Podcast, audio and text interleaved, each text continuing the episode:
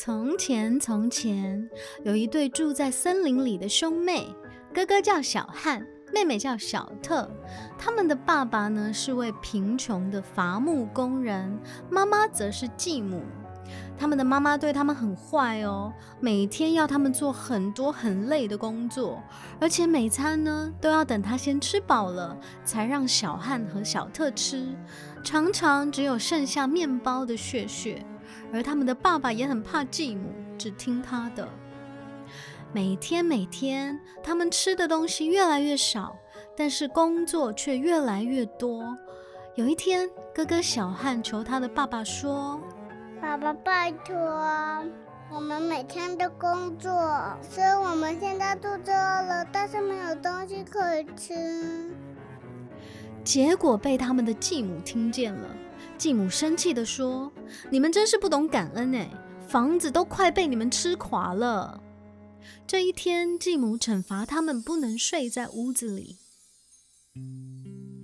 夜里好冷好冷，冬天来了。但是小汉和小特只穿着很薄的上衣，一点都不保暖。隔天早上，哥哥对妹妹说：“我们不能留在这。”我们要去森林找好吃的，但是小特很害怕。哥哥，我们迷路怎么办？勇敢的小汉说：“我们不会迷路的。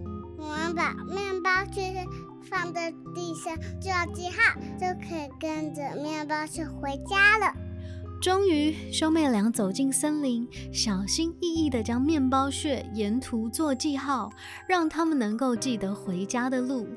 但一路上都没有找到其他的食物，没有苹果树，没有果实，什么都没有。他们肚子越来越饿，快要走不动了。最后只好决定赶快跟着面包屑屑回家吧。当他们要找路上做记号的面包屑时，却发现不见了。糟糕，都被小鸟吃掉了！天哪，怎么办？找不到回家的路，天越来越黑了，而且森林里好像有野狼哎！现在他们不止肚子饿，也觉得害怕了。我们要怎么办？小汉和小特都不知道该怎么办，只能两个人抱得紧紧的。天色暗了，森林里不远处野狼的声音也越来越靠近了。突然间，小特看见远方有微微的闪光，我们去看看吧，说不定有好心人可以收留我们。这两个小朋友就快速的往光线的地方跑去。当他们离光线越来越近时，他们发现这是一座用糖果做成的房子。小特揉揉眼睛，不敢相信，竟然是一座糖果屋。糖果屋耶！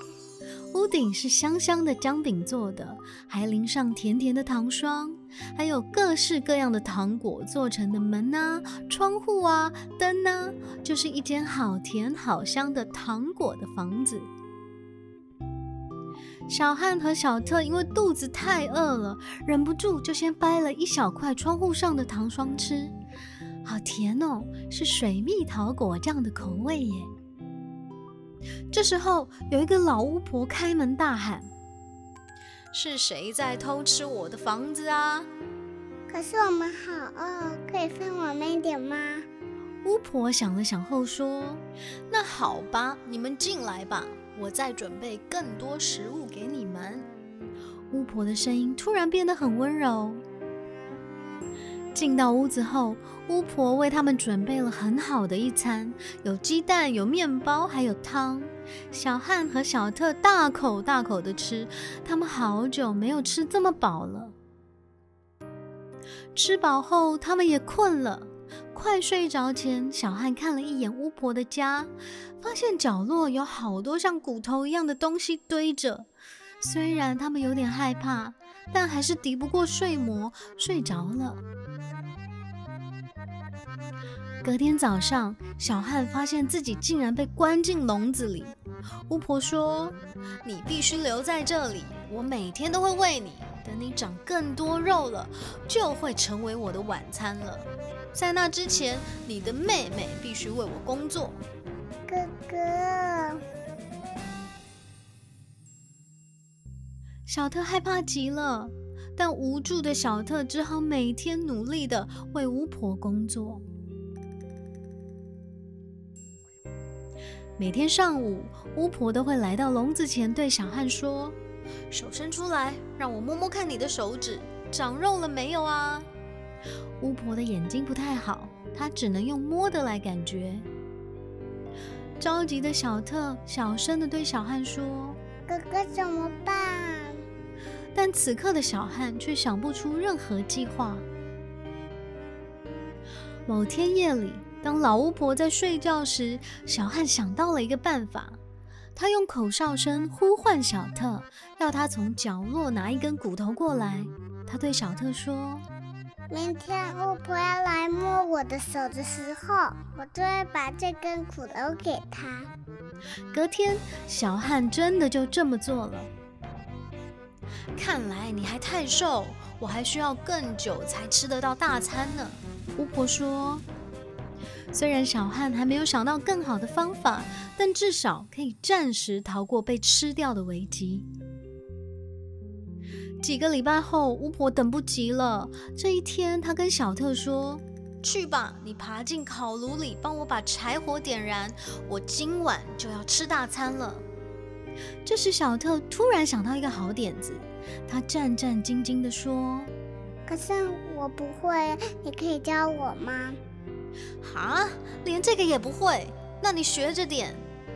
当巫婆爬进烤炉里，小特立刻把烤炉的门关上，锁起来，然后拿墙上的钥匙救出小汉。妹妹，你救了我，你好棒哦！小汉和小特用飞快的速度拿了所有他们能带走的食物，就飞奔离开巫婆的糖果屋。当他们跑进森林后，闻到空气中甜甜又黏黏的味道。回头一看，整座糖果屋都已经烧光了。小汉和小特兄妹俩总算安全了。他们走了很远很远，找到另外一座隐秘的森林，在那里，他们盖了一间小木屋，陪伴彼此长大，从此过着简单快乐又自由的生活。故事说完了。我们下次再见。不能贪吃糖果，要刷牙哦。谢谢收听。